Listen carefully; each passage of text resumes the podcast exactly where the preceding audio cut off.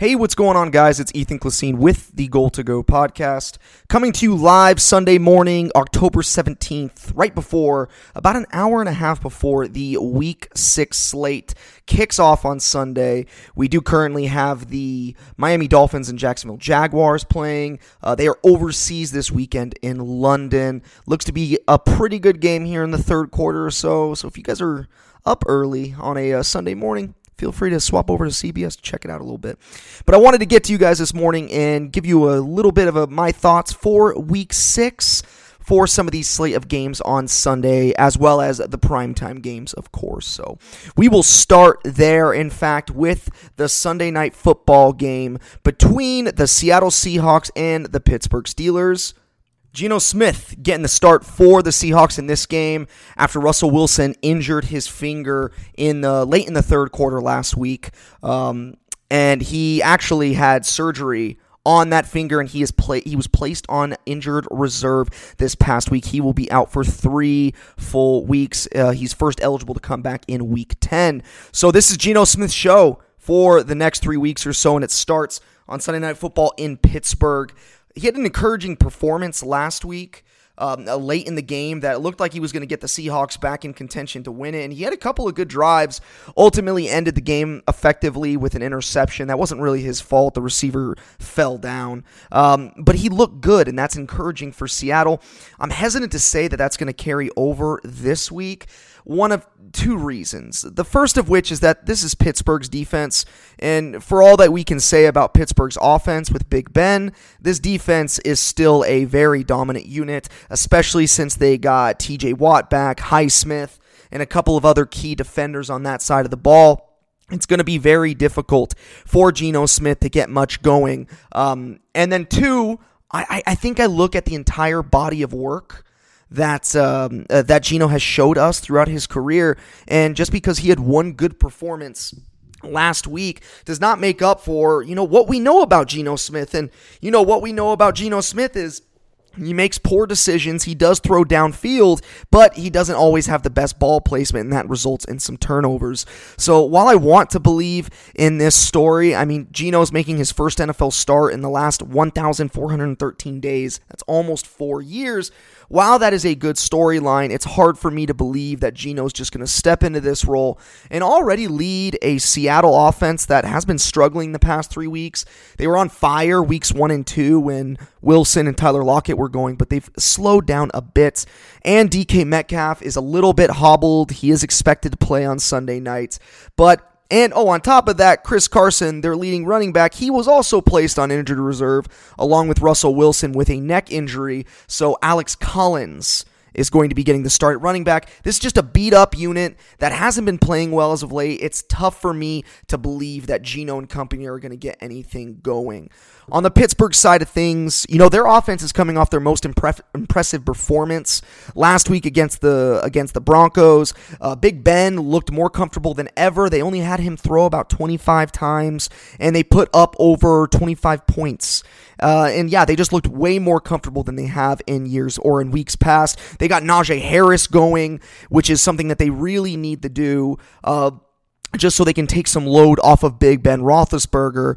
I would like to believe that they can do the same thing to against Seattle since they just handled Denver's defense last week, and these are two drastically different defenses in the Broncos and the Seahawks.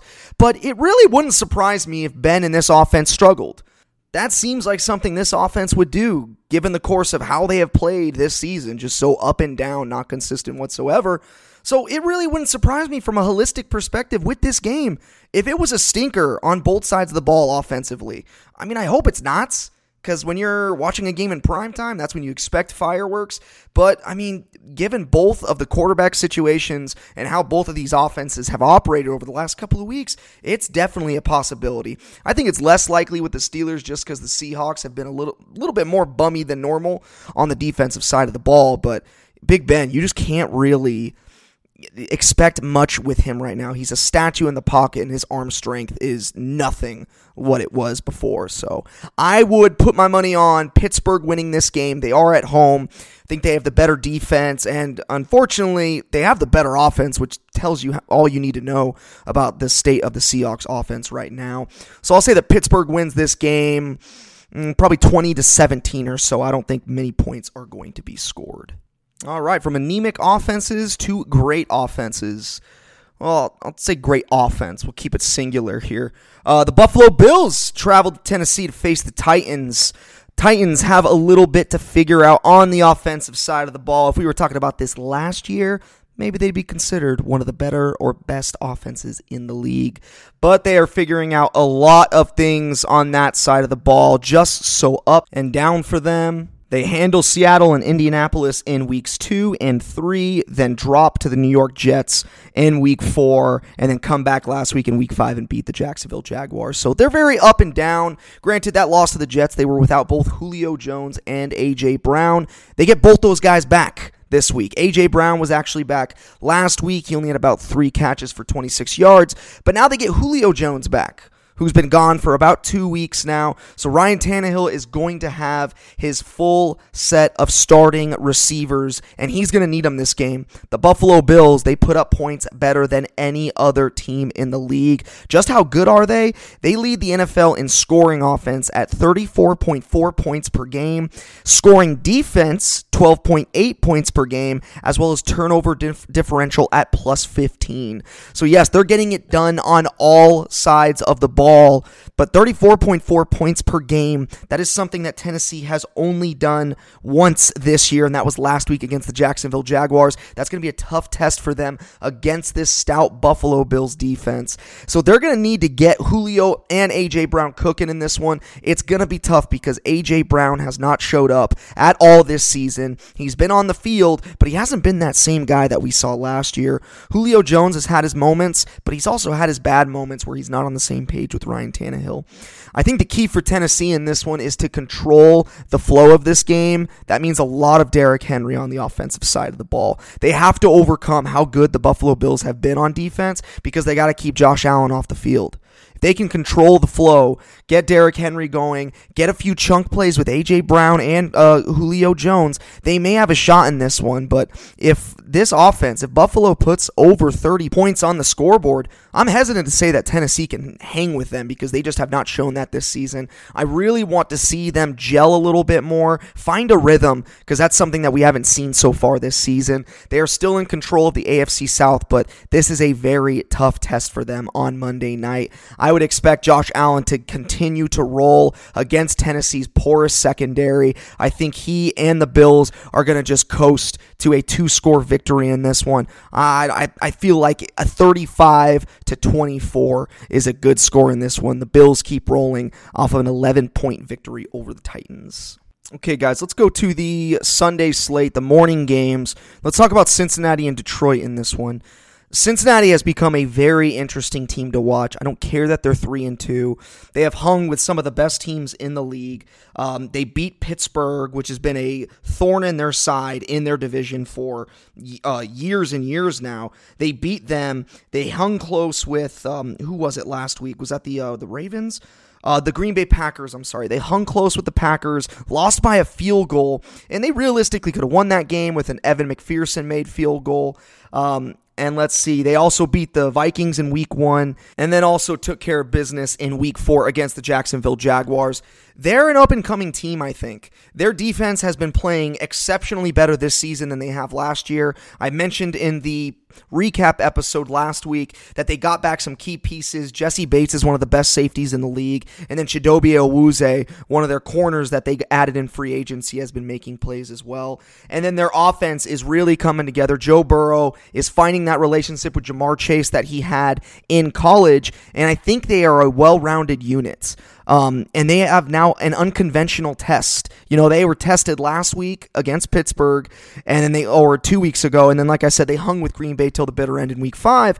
And now week six, I think, presents an unconventional test against Detroit, a lesser team that you're obviously better than on most positions. Can you beat up on an 0 5 squad that you know you're better than on a lot of levels. I think they can. This defense for the Lions is a bottom five unit. Bur- Burrow, Chase, Tyler Boyd, and Tee Higgins have been doing well. I believe Joe Mixon is going to play in this game. He's been a little banged up. If not, we'll see a lot of Samaje Ryan and Chris Evans. Regardless, though, I don't think Cincinnati's going to have to put up many points in this one. Detroit's very banged up on an already talent deficient roster. Amon-Ra, St. Brown, and Kalif Raymond are their starting receivers. Quintez Cephus was placed on injured reserve alongside other starting receiver Tyrell Williams, who's been on injured reserve since I think week one. So this pass catching group for Jared Goff is very, very thin. I think that even more will fall on D'Andre Swift and Jamaal Williams' plate.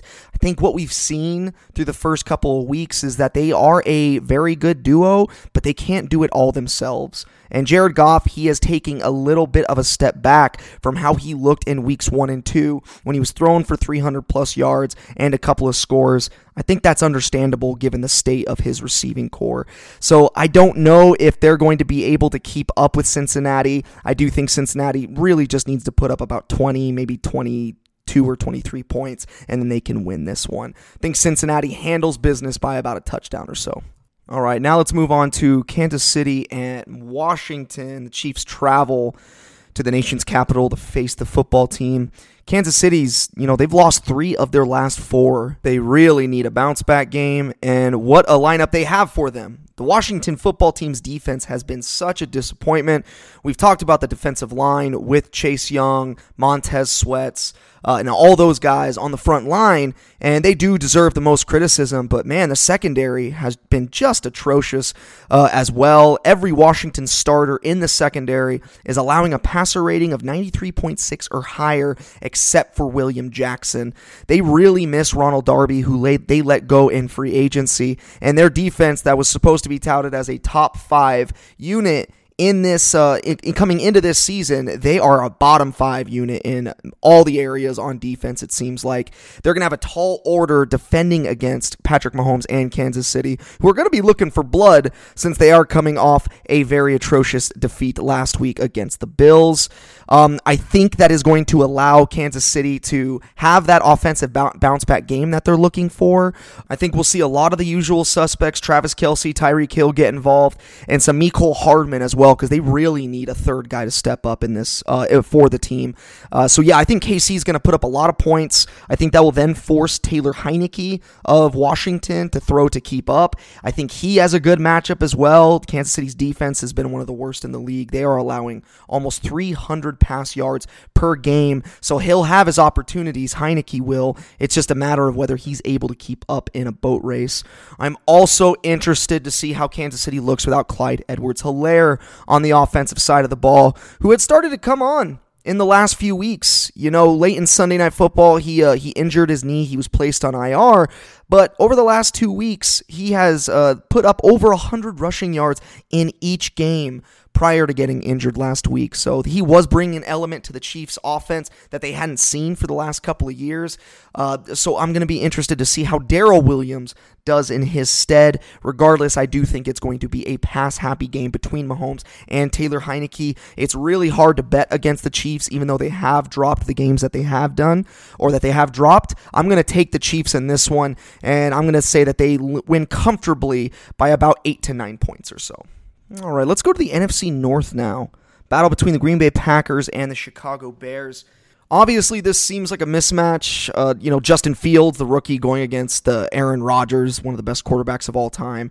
But I think Chicago has played fairly well on the defensive side of the ball. I think they can mimic what Cincinnati did last last week against the Green Bay Packers. I think they can hold Green Bay to under 30 points or so, and I wouldn't I wouldn't completely rule against the fact that the Bears, or rule against the chance that Justin Fields could put up some points. He's going to have to do it without, you know, his starting running back, obviously David Montgomery's on IR, but then his second string back, Damien Williams, who was, you know, arguably the MVP of the Super Bowl two years ago when he was with the Chiefs, he tested positive for COVID. So instead, we have Khalil Herbert Uh, the I think he's a fourth round rookie taken in this last year's draft. And I know what you're thinking. Fourth round rookie, like what is he gonna do? He and Damien Williams split the reps last week, and they gave Herbert a lot of uh, carries, about like 14 or so, and he turned that into about 80 yards. He and Damien Williams collectively had over 120 yards or something like that last week. I think that Khalil Herbert can do something similar against a porous run defense like Green Bay has. I like the way he ran last week. He had a little bit of wiggle to him. I'd like to see what else the rookie has in store for us in a full-time role.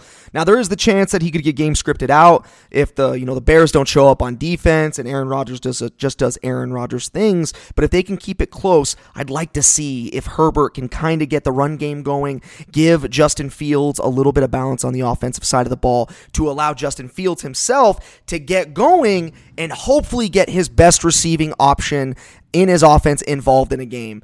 Uh, Allen Robinson has had a less than ideal start to the season. I mean, for all you fantasy uh, football players, you guys know what I'm talking about. If you have Allen Robinson, he has just had a dreadful start to the year. Darnell Mooney's been getting more involved in recent weeks than Allen Robinson is. I like me some Darnell Mooney, but Allen Robinson, can we get him a quarterback? He has gone from playing with Blake Bortles in Jacksonville to Mitchell Trubisky in Chicago. Now he has a guy in Justin Fields who's very much unproven. But Justin Fields, one of the quick rules you need to learn is when you have these types of threats, get them involved in the game. Allen Robinson can do amazing things, even if a corner, if a corner is on his inside hip, just throw it up for him and watch the basketball player go up and do something with it. We will see. I think at the very least, the Chicago Bears are to have to throw to stay uh, keep pace in this game. I still like Green Bay. They have Aaron Rodgers. They have a better offense. Their defense obviously needs some work, but with as many weapons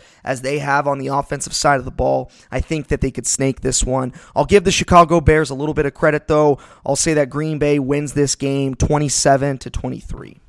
All right, guys, that's what I have for you guys this week as far as a week six preview is concerned. We will be back. We will be back next week, of course, with a recap episode recounting all the happenings and my thoughts on the Sunday slate. So until then, guys, that'll be coming out sometime next week. Until then, I will see you guys later and enjoy the week six slate of games. Talk to you later, guys.